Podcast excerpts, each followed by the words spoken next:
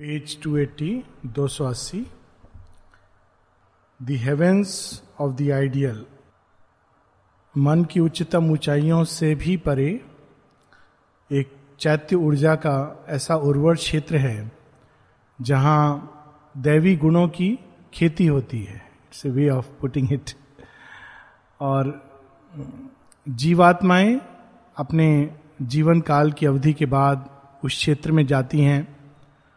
और जिस दैवी गुण का उनको धरती पर प्रतिनिधित्व करना है या प्रकट करना है, उसके तत्व अपने अंदर जुटाकर वापस लौटती हैं। वही उनका इस धरती पर स्वभाव और सुधर्म बन जाता है। और यह उसकी जो एक प्रतिकृति है, प्रतिलिपि जो है, वो अपने साथ में लाती हैं और वो उनके हृदय के अंदर छिपा होता है। इसीलिए शेयरविंद सिंथेसिस में एक जगह कहते हैं, the eternal Veda is secret in the heart of every living and thinking creature Veda किसी पुस्तक में लिखे हुई ऋचाएँ मात्र नहीं है। वेद हमारे हृदय के अंदर भगवान की ओरिजिनल स्क्रिप्ट है, जो हमारे लिए लिखी है उन्होंने, और वो हृदय की गहराइयों में छिपी हुई है, ढकी हुई है। किस चीज़ से ढकी हुई है? हमारे ही नाना प्रकार के द्वंद्व राग, द्वेष इत्यादि और इस कारण हम उस लिपि को पढ़ नहीं पाते और ईगो की कवरिंग के कारण हम अपने लाइफ का कुछ और एजेंडा बना लेते हैं। लेकिन वो ओरिजिनल जो प्रतिलिपि है, वो हमारे हृदय की गहराइयों में है। और वो मृत्यु से उसका विनाश नहीं होता। शेयरविंद ने इस यहाँ नाम दिया है डेथलेस रोज जो हमारी चेतना के शिखर पे पाया जाता है, वही उसकी एक प्रतिकृति हमारे हृदय की गहराइयों में पाई जाती है। और वास्तव में सच्ची आदर्शवादिता वहाँ से जन्म लेती है। आदर्श एक मन के द्वारा निर्धारित एक बड़े रिजिड मापदंड नहीं है। ये एक दृष्टिकोण है कि नहीं, मन निर्णय लेता है, ऐसा करना चाहिए, ऐसा नहीं करना चाहिए। ये एक मानसिक मापदंड है। लेकिन सच्ची आदर्शवादिता का स्थान हृदय में होता है और इसको हम लोग महाभारत में बड़े सुंदर ढंग से देखते हैं। भीष्म ज्ञानी है, उन्होंने एक मानसिक मापदंड अपनाया हुआ है कि मैं हर अवस्था में, हर परिस्थिति में सिंहासन के साथ रहूँगा। यह आदर्शवादिता है एक प्रकार की। लेकिन श्री कृष्ण का आदर्श हृदय से निकलता है। कर्ण भी अपने मित्र के लिए सब कुछ करने को तैयार है और श्री कृष्ण भी अपने मित्र के लिए, सखा के लिए सब कुछ करने को तैयार है। यहाँ तक कि वह सूर्य की गति को बदल देंगे। लेकिन अंतर क्या है? चूँकि कर्ण की आदर्शवादिता मेंटल आइडियलिज्म का अंतर यह होता है कि वो अपने आप में एक अंत हो जाता है।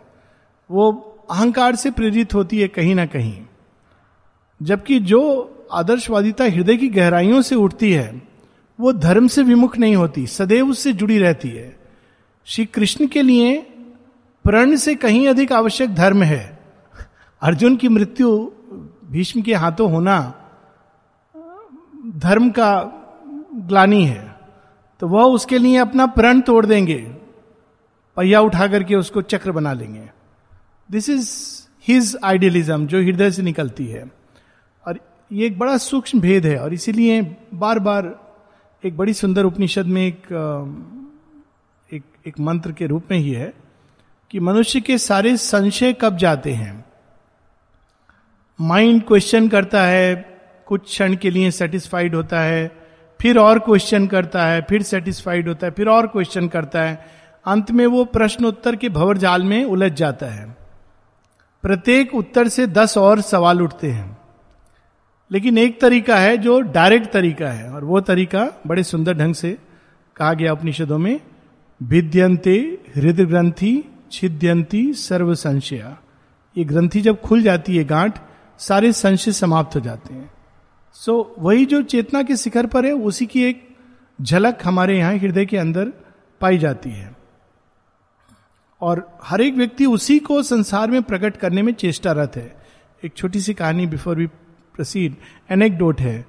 मृणालिनी देवी और श्री अरविंद की बहन सरो सरोजनी दोनों शिलोंग में एक बार बैठे हुए थे और शिलोंग शायद देखा है कि नहीं मालूम नहीं। मैंने देखा है, बहुत सुंदर जगह है नॉर्थ ईस्ट में है, और शिलोंग से सिटी तीन टायर में है। बड़ा सुंदर दृश्य होता है, रात को ऊंचाई पर चढ़ के, वो पूरा शहर दिखता है जगमगाता हुआ। तो श्री अरविंद की बहन कहती हैं मृलालिनी देवी को, अरे, देखो तो कितना सुंदर है ये शहर। तो मृणाली देवी का कितना अद्भुत उत्तर है, कहती है हाँ लेकिन तुम्हारे भैया जो है ना, अपने हस्बैंड के बारे में, तुम्हारे जो भैया है, उनके हृदय में इससे कहीं अधिक सुंदर नगर बसता है। वॉट ए ब्यूटिफुल थिंग उनके साथ रहने के कारण उनको एक ग्लिम्स हुआ था ऑफ़ दैट ब्यूटी जो उनके हृदय में है। और वो क्षेत्र आनंद का, माधुर्य का, सौंदर्य का क्षेत्र है। और उसी के कारण सदैव हमारे ऊपर विकास के ओर खिंचाव होता है। चैत्य के कई लक्षणों में एक लक्षण यह होता है कि चैत्य से व्यक्ति प्रभावित हो रहा है कि उसके अंदर प्रगति की एक चाह होती है। प्रोग्रेस माँ कहती, अर्ज़ फॉर प्रोग्रेस ये वहाँ से आती है। All urge for progress comes from the psychic जहाँ भी प्रगति की चाह है, विकास की चाह है, वो चैत्य से आ रही है। और इसीलिए मुझे लगता है कि फिर से बार बार मैं इस बात पर आता हूँ। Maybe maybe I am bit carried away लेकिन मुझे बहुत सुंदर लगा इस बार भारतवर्ष में बात किस चीज़ की हो रही विकास की बात हो रही है। हमें विकसित होना है। इट्स ए साइन कि भारत का चैत्य जाग रहा है। पुरानी एक रूढ़ीवादी समाज की व्यवस्था जिसमें हम सब उलझे हुए थे, चक्रव्यूह की तरह निकल नहीं पा रहे थे। अब बात हो रही विकास। और हर स्तर पर विकास। अभी भी मैं सुन रहा था प्रधानमंत्री जी का बहुत सुंदर राज्यसभा, लोकसभा में जो उन्होंने कहा कि विकास क्या होता है, प्रगति क्या होती है, लगता था शेयरविंद उनके मुख से कह रहे हैं। It's amazing far from our eager reach those summits live too lofty for a mortal strength and height hardly in a dire ecstasy of toil climbed by the spirit's naked athlete will far from our eager reach अधीर व्यक्ति उनको नहीं पा सकता है उन ऊंचाइयों को। Eager, अरे अभी मिल जाए। अक्सर ये चैत्य की प्राप्ति कोई पंचसूत्री कार्यक्रम नहीं होता या पंचवर्षीय योजना नहीं होती। कभी कभी लोगों के मन में ऐसे ख्याल भी आता है। किसी ने मुझसे पूछा कुछ दिन पहले कि अब मैं देख रहा हूँ कि मैं एक जीवन की ऐसी अवस्था में प्रवेश कर रहा हूँ जहाँ मेरे पास धन का अभाव होगा शायद छप्पर भी ना रहे जो मुझे स्पॉन्सर कर रहा था वो व्यक्ति चला जाएगा। तो फिर आ, मैं चैत्य को प्राप्त कर लूँ उससे सिक्योरिटी मिलेगी। तो मैंने कहा सिक्योरिटी तो मिलेगी लेकिन आप इस भाव से प्राप्त नहीं कर सकते हो। यहाँ तो अबेंडन का भाव है। तो क्या करूँ मैं? मैंने कहा भगवान से प्रार्थना करो चैत्य भी निकलेगा और सिक्योरिटी भी मिलेगी दोनों चीज़ तो लेकिन चैत्य में तीन चार साल में क्योंकि घर के ऊपर छत नहीं रहेगी और धन नहीं रहेगा तो मैं फट से चैत्य को प्राप्त कर लूँ। इट इज़ नॉट ये तो जन्मों की साधना है। बहुत धैर्य की आवश्यकता है। जैसे कठोपनिषद कहती, तमात्मस्थम ये नुपश्चंती धीरा।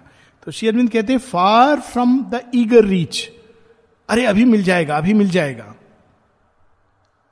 To lofty for a mortal strength and height ये जो अगली आठ दस लाइनें बहुत अद्भुत है। हमारी मर्त शक्ति उन ऊंचाइयों तक नहीं पहुँच सकती। क्योंकि ठीक जैसे जब पर्वत पर आदमी चढ़ता है तो अपनी लंग कैपेसिटी अकेले पर नहीं चढ़ सकता। उसको कुछ एडेड ऑक्सीजन लेना पड़ता है। उसके बिना वो चढ़ नहीं सकता। एक सीमा तक जाएगा, उसके आगे वो फेंट हो जाएगा। Hardly in a dire ecstasy of toil climbed by the spirit's naked athlete will कभी कभी कोई इक्का दुक्का व्यक्ति एक्सटेसी ऑफ़ टॉयल वहाँ चढ़ना है भाग रहा है। थोड़ी दूर जाकर आ, क्या हो गया? सांस चढ़ गई। नहीं नहीं बहुत ऊपर है। बैठ जाओ। Austere intolerant they claim from us efforts too lasting for our mortal nerve our hearts cannot cleave to nor our flesh support तो उन ऊंचाइयों तक चढ़ने के लिए ऐसे तप की आवश्यकता है जिसके लिए हमारे हृदय तैयार नहीं है। हमारा मन नहीं कर सकता इस तरह का तप। और इसी कारण शेरविंद कहते हैं ना इनटॉलरेंट विल वहाँ पर उस चेतना की ऊंचाइयों पर जो बींग्स है, जिनका काम है द्वारपाल है कि अच्छा आप आ गए आपका स्वागत सत्कार। हो बहुत इनटॉलरेंट है। वो सीधा पूछते हैं, आपका कार्ड दिखाइए। कार्ड कहा, कौन सा गेस्ट हाउस का है? नो आउट आप बोलेंगे, मैं इतने दूर से आया हूँ। एक मिनट देर हो गया, मुझे अंदर प्रवेश करने दीजिए. No no no out beings जो है, वहाँ ऐसे ही हैं। दे डोंट एक्सेप्ट आपके अंदर इम्परफेक्शन है। आपको ठीक टाइम से दो मिनट पहले पहुँचना है। इट्स ऑल ए साइन एक जगह शेयरविंद बड़े सुंदर ढंग से कहते हैं regularity is a sign of discipline over control over one's movements आप किसी समय अगर समय पर पहुँचना है तो ये इंडिकेट करता है कि आपके अंदर अपने मूवमेंट्स के ऊपर कंट्रोल है, नहीं तो आदमी पहुँच नहीं सकता। बहुत सारी चीज़ें कंट्रोल करनी पड़ती है। यही कहानी त्रिशंकु की है कि अपने तपोबल से जब विश्वमित्र त्रिशंकु को सशरीर भेजना चाहते हैं स्वर्ग में तो वहाँ जो स्वर्ग के द्वारपाल हैं, कहते सशरीर आप नहीं आ सकते। क्यों? क्योंकि ये तो देह अपवित्र है। इसको बिना शुद्ध हुए नहीं आ सकता। That is the first hint of Sri Aurobindo's yoga और शेयरबिंद इसके ऊपर उन्होंने एक पोयम भी लिखी है the triumph song of Trishanku वो ट्रायम्फ सॉन्ग क्या है? त्रिशंकु गिव अप नहीं करता है। हम सबके अंदर एक त्रिशंकु है, जो जाना चाहता है वहाँ, लेकिन बिना तपस्या के। आ कितना अच्छा हो। लेकिन तप नहीं कर सकता। करना नहीं, करना चाहे तो भी इट इज़ नॉट इजी तो फिर तरीका क्या है? यहाँ पर एक कुंजी दे रहे हैं। Only the eternal strength in us can dare to attempt the immense adventure of that climb and the sacrifice of all we cherish here only the eternal strength केवल भगवान की शक्ति हमें वहाँ तक उठा सकती है। अगर कोई ऐसा सोच रहा है कि अपनी तपस्या के बल से वहाँ जा सकता है या किसी और की तपस्या के बल से, विश्वामित्र अपने तपोबल को भी जोड़ देते हैं बट के not it is only the strength of the eternal इसीलिए जब तक हम अपनी तपस्या को माँ की कृपा से नहीं जोड़ते आ, माता पुस्तक में यही तो अंत है कि नो ह्यूमन पावर और तपस्या but the mother's grace that can rend the veil and break the lid so इसीलिए इस योग में बार बार कहा जाता है माँ के प्रति खुलना माँ वो हमको खींच कर ले जा सकती हैं। दिलीप कुमार रॉय का एक विजन भी था इसका बड़ा सुंदर माँ ने एक्सप्लेनेशन दिया है कि एक घोड़े गाड़ी जा रही है ऊपर और उसमें कुछ लोग बैठे हुए हैं। उसको बड़ी मुश्किल हो रही है। खींच के जा रहा है ऊपर। तो उसमें एक यात्री नीचे उतर के कहता है अच्छा मैं धक्का लगाता हूँ। तो जो गाड़ी में जो चालक है, कहता है, चुप रहो, चुपचाप यहाँ ये वर्ड्स नहीं है। तुम भी इसके अंदर बैठ जाओ। ये मूर्खता मत करो। तो माँ इंटरप्रेट करती हैं। माँ कहती हैं वह जो चालक है, जो इसके लिए बना है वही इतनी कठिनाई से इसको खींच रहा है। तुम सोच रहे हो कि तुम उसको धक्का लगाओगे? इट इज़ नॉट पॉसिबल ये हो सकता है कि अपने अभिमान में कि हर ग्वाल बाल सोच रहा है, मैंने उठाया है। तो कृष्ण जी कहते, कोई बात नहीं, तुमको ये, हम माँ का काम कर रहे हैं, माँ का काम कर रहे हैं, माँ ही अपना काम कर रही है। और हम लोग उसमें ज़्यादातर व्यवधान ही क्रिएट करते हैं। और कई बार जब हम जितना जोश से करते हैं माँ का काम, उतना अधिक व्यवधान क्रिएट करते हैं, क्योंकि उतना अधिक हम अपने अहंकार को सामने ले आते हैं। मैं माँ का काम कर रहा हूँ, बाकी लोग नहीं कर रहे हैं। It can bring a dangerous situation तो यहाँ पर बहुत सुंदर ओनली द इटर्नल स्ट्रेंथ जो उस पर आश्रित होते हैं, वे तो चले जाते हैं। और जो केवल अपने तपोबल पर आश्रित होते हैं दे कैनॉट क्यों? उसमें क्या डिमांड है? कैसी तपस्या है? Sacrifice of all that we cherish here माता जी एक जगह वर्ड्स ऑफ़ लॉन्ग एगो में लिखती हैं कि जब तक तुम इस बात से संतुष्ट हो कि जैसा जीवन तुम जी रहे हो, उसी की परिधि में चीज़ें बदलें, जब तक तुम इसको पर्याप्त मानते हो, जो कुछ मनुष्य ने किया है, जो कुछ मन ने प्रकट किया है, तब तक तुम नई चेतना के लिए तैयार नहीं हो। और मैं समझता हूँ यहाँ पर सेक्रीफाइस शेयरविंद ने original sense of the word में यूज़ किया है। क्योंकि जब भी शेयरविंद ने सेक्रीफाइस शब्द यूज़ किया है, खासकर एस द गीता के कंटेक्स्ट में तो वो इसको स्पष्ट करते थे sacrifice is purifying nature it is not abandoning and rejecting वो चीज़ों का त्याग इस सेंस में नहीं है कि बाहर से त्याग, वो अंदर में उसका शुद्ध करना, पवित्र करना तो वो सूक्ष्म होती जाती है। और जैसे जैसे चीज़ें सूक्ष्म होती हैं, वैसे वैसे वो ऊपर उठती हैं। उनको स्थूल की कम से कम ज़रूरत होती है। आज ही मैंने बड़ा सुंदर एक माता जी के बारे में कहानी सुनी। माता जी जब भोजन करती थी तो बहुत थोड़ा थोड़ा कुछ कुछ छः सात चीज़ें होंगी थोड़ी थोड़ी थोड़ी थोड़ी और जो बता रही थी, जो लेडी, वो कहती हैं, और वास्तव में वो क्या चीज़ें थी, पता नहीं चलता था, एक सफ़ेद, एक लाल, एक पीली, एक नीली, देख, कलर्स देख सकते हो तुम। और जब भी माँ भोजन करने आती थी तो एक छिपकली, काले रंग की वो आती थी टेबल के कोने पर आके ऐसे से करके आवाज़ करेगी। और माँ फिर थाली में से निकाल के उसको प्रसाद देती थी। और वो उसको लपक करके प्रसाद खा के जाती थी। और माँ कहती थी उसके बारे में माई ओल्ड फ्रेंड और माँ ने एक जगह कहा है कि, छिपकलियाँ मेरी मित्र हैं। और सच में क्योंकि वो कीड़े खा जाती हैं, वो actually they are doing a very good divine work जहाँ छिपकली होगी, वहाँ मच्छर नहीं होंगे। इंसेक्ट नहीं होंगे, ये सब चीज़ें वो समाप्त करती हैं। और हम लोग उससे भयभीत होते हैं। तो ये तो एक खैर बाई दी वे बात थी। पर वो बता रही थी, माँ कैसे, जब उनको कई बार जैसे भोजन रखा हो और अगर जो जैस्मिन का एक छोटा वाला फूल होता है, एक बड़ा होता है जिसमें स्ट्रांग स्मेल होती है, एक छोटा वाला होता है। तो माँ के पास अगर वो फूल रख दो तो माँ उसकी गंध से कहती थी आ मैं तृप्त हो गई। जैसे श्री कृष्ण एक चावल का दाना खा लिया, आ, मैं तृप्त हो गई, अब मुझे भूख नहीं है। ये क्यों होता है? क्योंकि चेतना इतनी सूक्ष्म है कि जड़ का एक छोटा भी आधार अवलंब चेतना को पोषित कर देता है। लेकिन चेतना जितनी स्थूल होती है, उतना अधिक उसको शारीरिक चेतना, उतना अधिक इन चीज़ों की ज़रूरत होती है, शरीर के पोषण के लिए। मैंस वर्चू और आगे बहुत अद्भुत लाइन है। ये सेक्रीफाइस वर्ड से देखिए, ये कनेक्ट होता है। यहाँ सेक्रीफाइस है, चीज़ों का शुद्ध होना, पवित्र होना। Our human knowledge is a candle burn on a dim altar to a sun vast truth कितनी विनम्रता आती है इससे।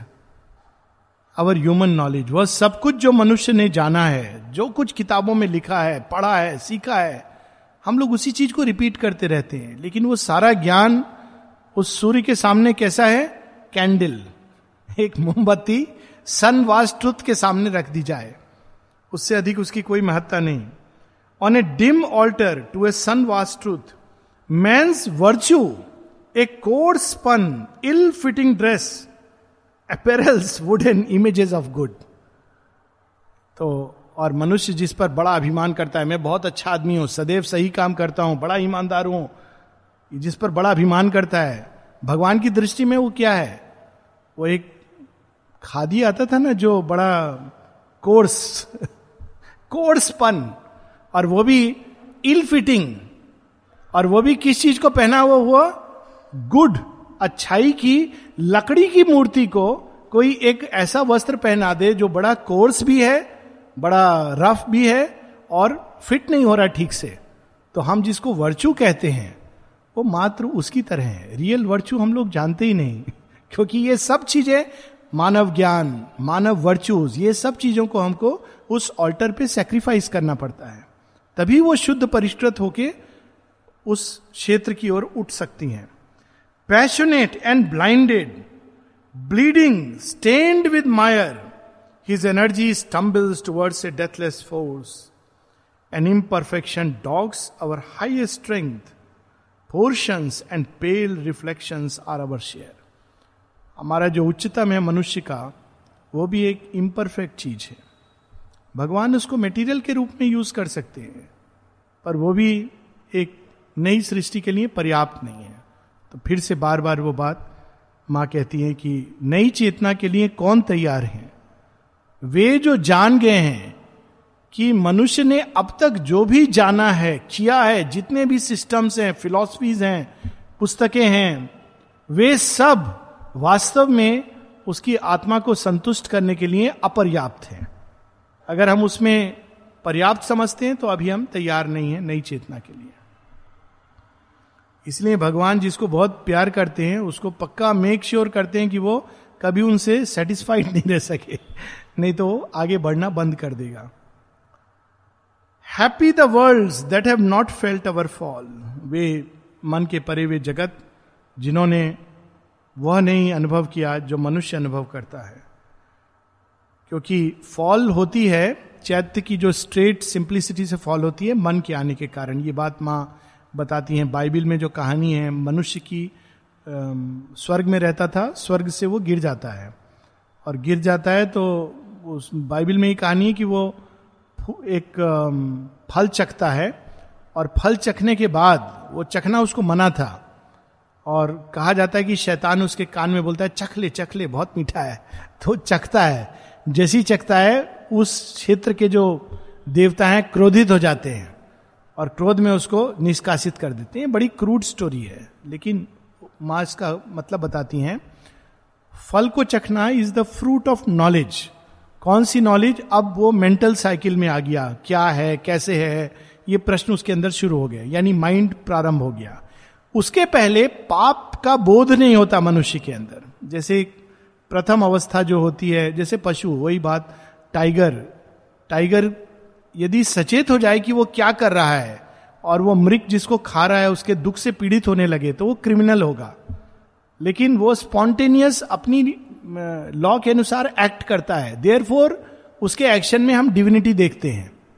लेकिन जैसे ही मन आता है, प्रश्न शुरू कर देता है, और वो फॉल शुरू हो जाती है। उस जगत के जो प्राणी हैं, वो मन के द्वारा कार्य नहीं करते इंट्यूशन के द्वारा कार्य करते हैं। अब ये फॉल क्यों हुई, वो एक अलग स्टोरी है, लेकिन एक ग्रेटर परफेक्शन के लिए but that is different happy the world that have not felt our fall where will is one with truth and good with power fall मन के साथ सबसे बड़ी क्या समस्या होती है? हम जानते हैं कि सत्य क्या है, लेकिन उस ओर चलने में हमारी प्रवृत्ति नहीं होती। अगेन दुर्योधन की जो बात प्रार्थना है, दुर्योधन ने भी एक प्रार्थना की थी भगवान से। वो देखता है, वो जानता है धर्म क्या है, लेकिन वो कर नहीं पाता है। तो कहता है, मैं जानता हूँ धर्म क्या है, लेकिन मेरी उस ओर प्रवृत्ति नहीं है। मैं जानता हूँ अधर्म क्या है, लेकिन मेरी उससे निवृत्ति नहीं है। तो कहता है, इसलिए हे प्रभु, जो मेरे हृदय में विराजमान हो, आप मुझे लेकर के चलो। एक्चुअली ही ऑल्सो प्रेड तो भगवान उसको वीर गति कम से कम देते हैं। At least he doesn't die like a coward तो ये एक मनुष्य के अंदर विल और नॉलेज के बीच एक भेद है। जानना एक चीज़ है, लेकिन उस पर चलना एक दूसरी चीज़ है। हमारी आँखें बहुत दूर देखती हैं, लेकिन हमारे पाँव एक कदम चलते हैं।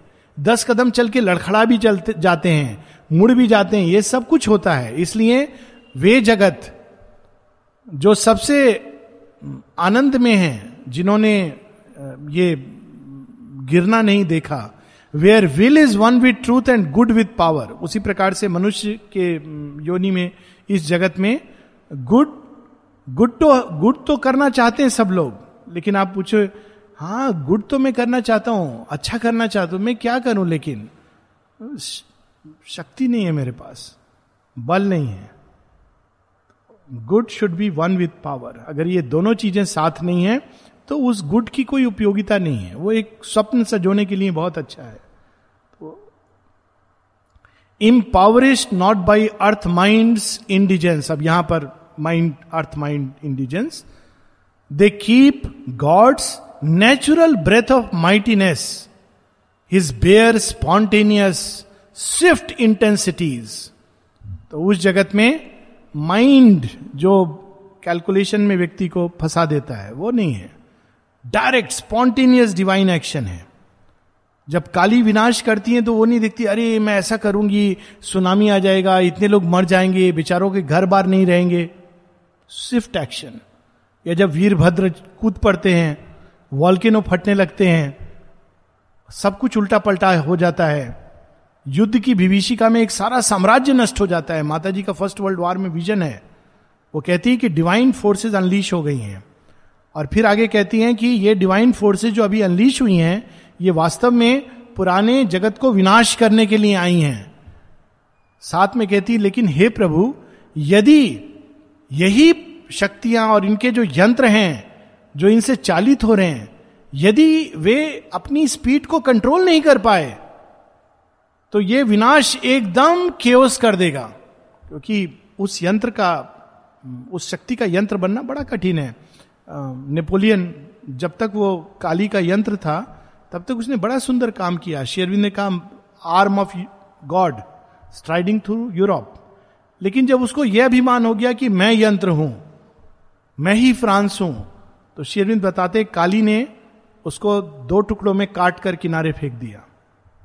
That is the difficulty of these world and there touches लेकिन वहाँ पर डायरेक्ट एक्शन है। गॉड डिवाइन कॉन्शियसनेस का।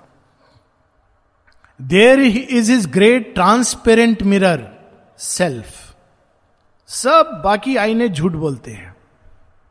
मन का आईना, मन का आईना हर चीज़ को यह तो बढ़ा के दिखाएगा। आ तुम बहुत अच्छे हो, तुमसे अच्छा कोई है नहीं। तुमने जो सोचा वही सच है। बाकी जो सोच रहे हैं वो तो मूर्खता है। या सब चीज़ को घटा के, नहीं नहीं, तुमको कुछ ज्ञान नहीं है, तुम अज्ञानी हो, मूर्ख हो। वाइटल का आईना और भी ज़्यादा। तुमसे अच्छा आज तक कोई नहीं हुआ, तुमसे अधिक शक्तिशाली कोई नहीं हुआ, तुम ही एकमात्र योग हो, भगवान के यंत्र हो, कितना अद्भुत है, एग्रेंडाइज करके। या, बिल्कुल, मैं बेकार हूँ, किसी काम का नहीं हूँ। शरीर भी सत्य नहीं बताता। एक 80 साल के व्यक्ति के अंदर 20 वर्ष का युवा रह सकता है, लेकिन शरीर नहीं बताएगा। लेकिन सेल्फ का जो मिरर है, ट्रांसपेरेंट, वहाँ जाके देखने से सत्य परिलक्षित होता है। तो ये कई सारी ऐसी कहानियाँ हैं ना इंग्लिश स्टोरीज में, जहाँ मिरर के सामने जाकर वो पूछती है, मिरर, मुझे सच बताओ सच बताओ। सब मिरर झूठ बोलते हैं, और आसपास के लोग तो बिल्कुल झूठ बोलते हैं। जब अच्छा बोलते हैं या बुरा बोलते हैं, जो रियल मिरर है, वो सेल्फ का मिरर है। तो ट्रांसपेरेंट मिरर सेल्फ वहाँ पाया जाता है वो शीशा। And there his sovereign autarchy of bliss in which immortal natures have their part heirs and co sharers of divinity immortal natures वही एक भूमि है, जहाँ गोप गोपियाँ बिल्कुल आनंद से श्री कृष्ण के साथ रहते हैं। अब इसका लास्ट मूवमेंट शुरू होता है। अशुपति उस क्षेत्र में पहुँच गए हैं, वहाँ पहुँचते हैं तो उनके साथ क्या होता है, इसका वर्णन है।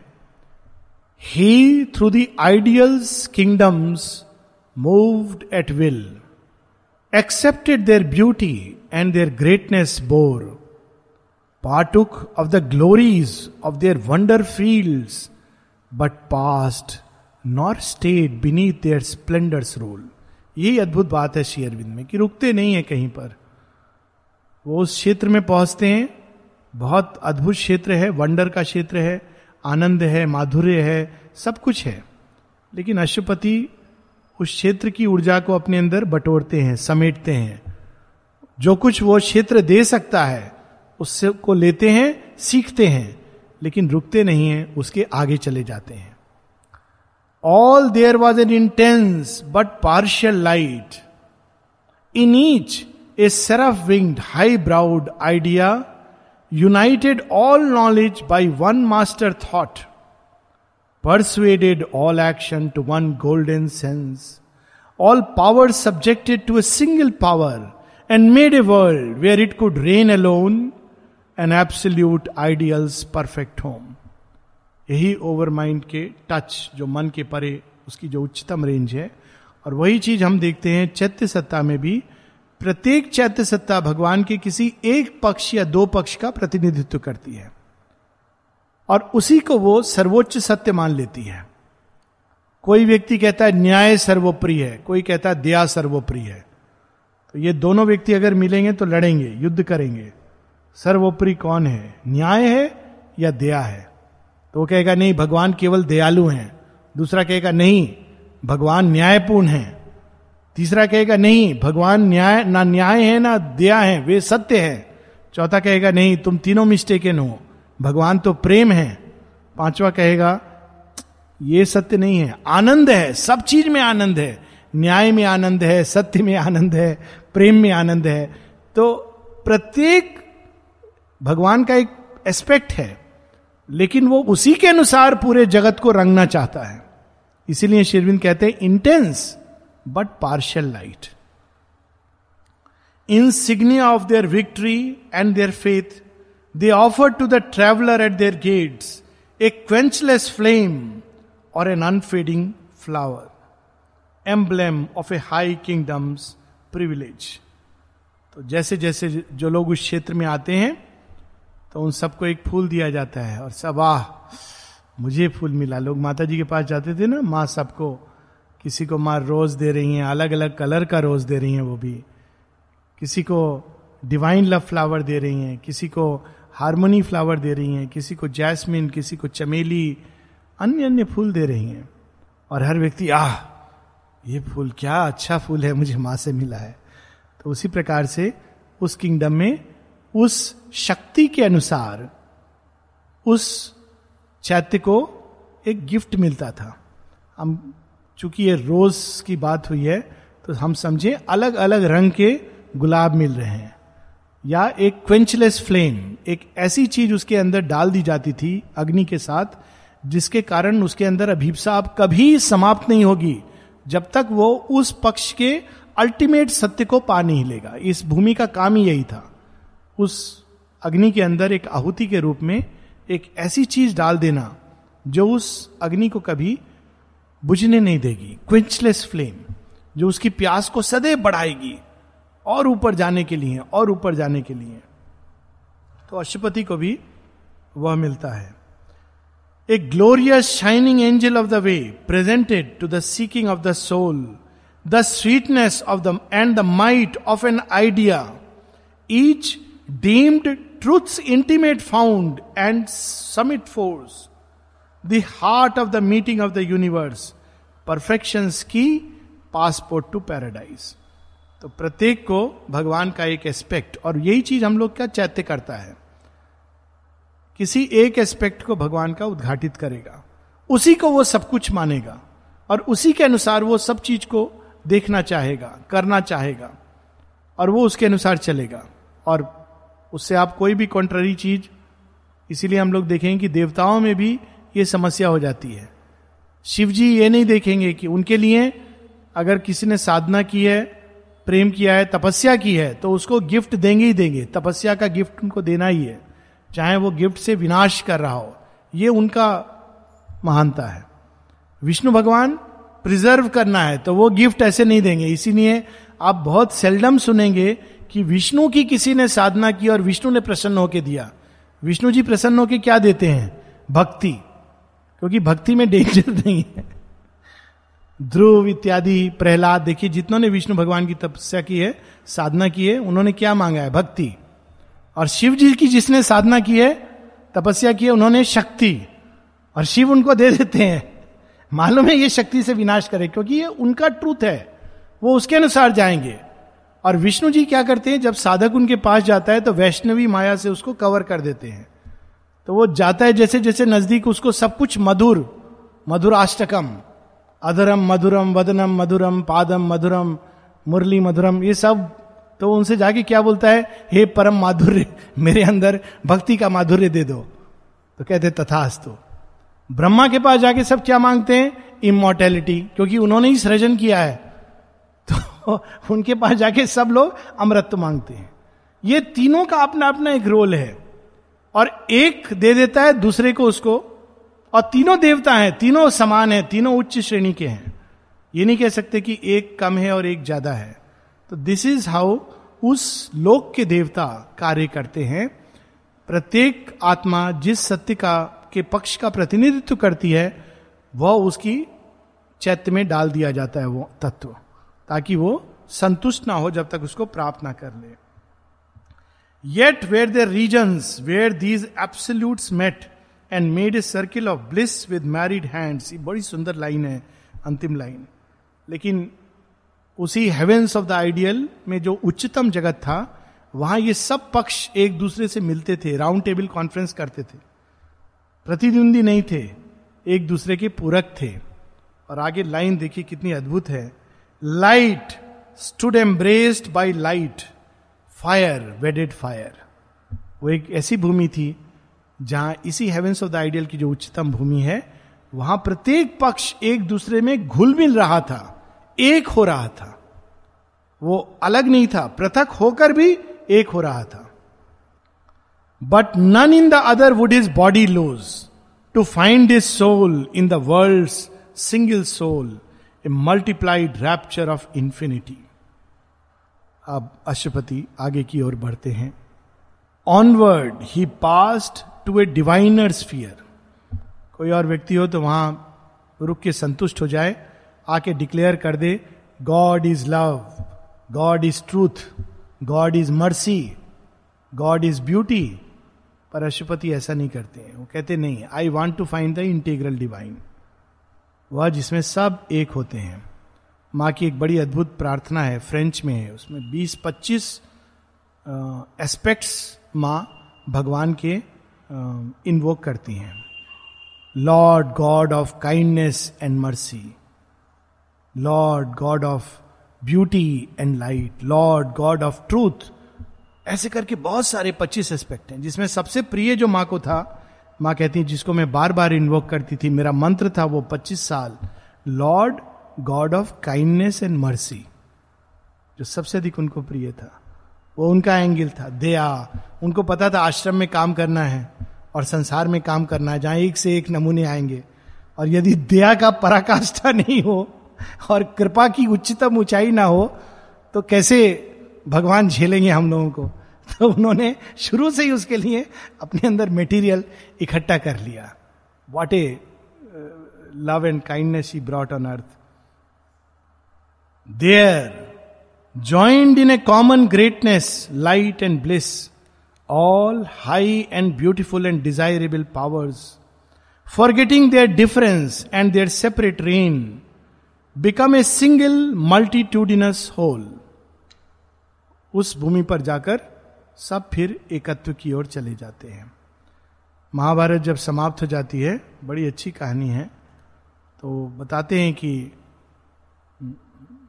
अंत में संजय क्या देखते हैं? देखते हैं कि उस नदी से सबकी आत्माएँ निकलती हैं, दोनों पक्ष के लोगों की, और वो एक दूसरे से हाथ मिलाकर खुशी खुशी जा रहे कौन सा पक्ष है वो? चैत्य पक्ष। वो जानता है कि अभी हम लड़ रहे हैं, लेकिन अंदर में हम दोनों को किसी न किसी एस्पेक्ट ऑफ़ डिवाइन को प्रतिनिधित्व करना है। हर दुर्योधन को भविष्य में भीम बनना है। और हर भीम अपने पास्ट में दुर्योधन रह चुका है। ये विकास की यात्रा है। एसेंस लेकिन सेम है। दोनों के अंदर वीरता है, दोनों के अंदर बल है, और दोनों प्रतिद्वंदी हैं। Above the parting of the roads of time अब वो ओवर माइंड के उस क्षेत्र में खड़े हो गए हैं, जहाँ पर parting of the roads of time above the silence and its thousandfold word in the immutable and inviolate truth for ever united and inseparable the radiant children of eternity dwell on the white spirit height where all are one radiant children of eternity इन्हीं का वर्णन हुआ है आदित्य। उस भूमि पर सब जाकर एक हो जाते हैं यूनाइट कर जाते हैं। और यहाँ पर आपस में झगड़ा करते हैं। एक ही ट्रुथ को धारण करके। हम लोग यहाँ रुकेंगे। नेक्स्ट टाइम इसी क्षेत्र पर खड़े होकर, मन की भूमि से, अब ये दो कैंटो हैं। एक और देखते हैं तो निर्गुण ब्रह्म। दूसरी ओर देखते हैं तो सगुण ब्रह्म।